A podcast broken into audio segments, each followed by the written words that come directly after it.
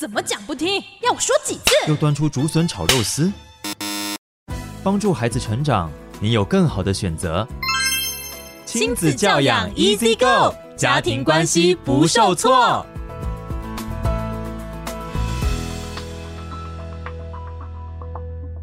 欢迎收听亲子教养 Easy Go。那今天呢，小云要请利乐荣老师来帮我们家长解惑喽。就是呢，我们要聊一个很严重的哦，现在尤其是对于青春期的男生。非常严重的问题就是这个三 C 网络使用的成瘾问题哦。那老师有没有办法可以帮帮忙家长怎么把孩子拔出来嘞？好，我们就先来给大家一些哈，可能真的很现成然后有用的一些方法哈。呃，面对青少年三 C 成瘾的问题，或者他还没有到成瘾，但是你觉得他已经在走这一条道路的，呃，家长一定要切记，只有合作跟协商才是双赢的关键。那我们怎么建立这样的一个？合作协商的一种亲子互动的模式呢，它其实是有四个步骤的。第一个步骤叫做先同理，也就是我们通常要跟孩子谈，我们都是想要。告诉他，我希望你怎么做。其实你要先听他的。特别如果你能回应他说：“哎，你很喜欢那个上网，是不是很好玩呐？你一定觉得很刺激，玩游戏很刺激，或者在那里你获得好大的成就感，或者哎，你可以交到好多朋友。也就是说，你先读到为什么他要在网络上泡那么久。”他有什么样的需求，在那里得到满足。当一个孩子觉得啊，你真的有懂我，而且他就会回应你嘛。当你也看到说，原来那里那个世界是有那么多有趣的东西，你就比较能理解为什么他会泡在里面，你就不会那么生气。而且当你愿意理解他的时候，你就可以进行第二步骤。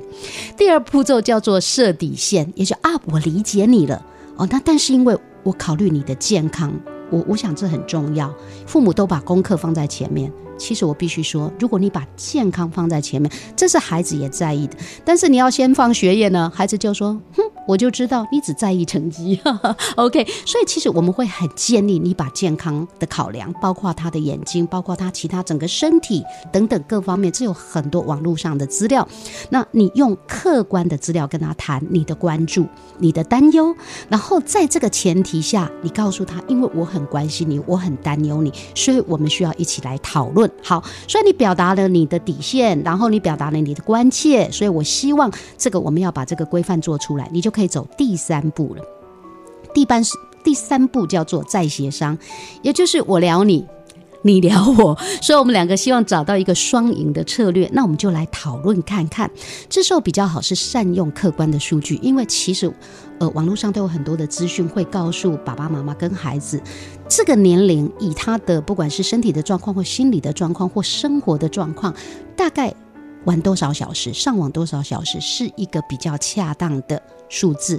那这个你甚至可以鼓励是让孩子自己去找，不是你找来的，那就会更有说服力。那另外环境的安排很重要，这个协商的过程要谈，因为我们都知道，孩子在大家都看得到有人来来去去的地方上网，跟他自己一个关起来上网，其实里面的那种危险度是不一样的。好，好，那另外呢，就是呢，要让孩子只知道，那我们要讨论，诶，你也愿意这样。假设做不到，超过太多该怎么办？也就是后果会如何，要先说清楚。那经过这个协商过程，可大有一个合意的结果了。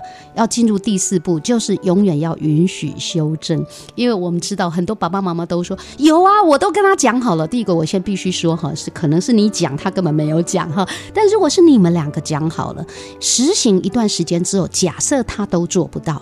那我觉得这个修正是很重要，也就是，诶，我们来检讨为什么原来的约定是做不到，他仍然要承担后果，但是我们是有机会再修法的。好，所以以上四个步骤，先同理，设底线，再协商，再修正。呃，我们会看到，其实对于改善关系，然后朝向比较不要泡在网络那么久是有帮助。可是最后啊，我还是要提醒大家一点，其实孩子会走到沉迷网络，通常有几个原因，就是。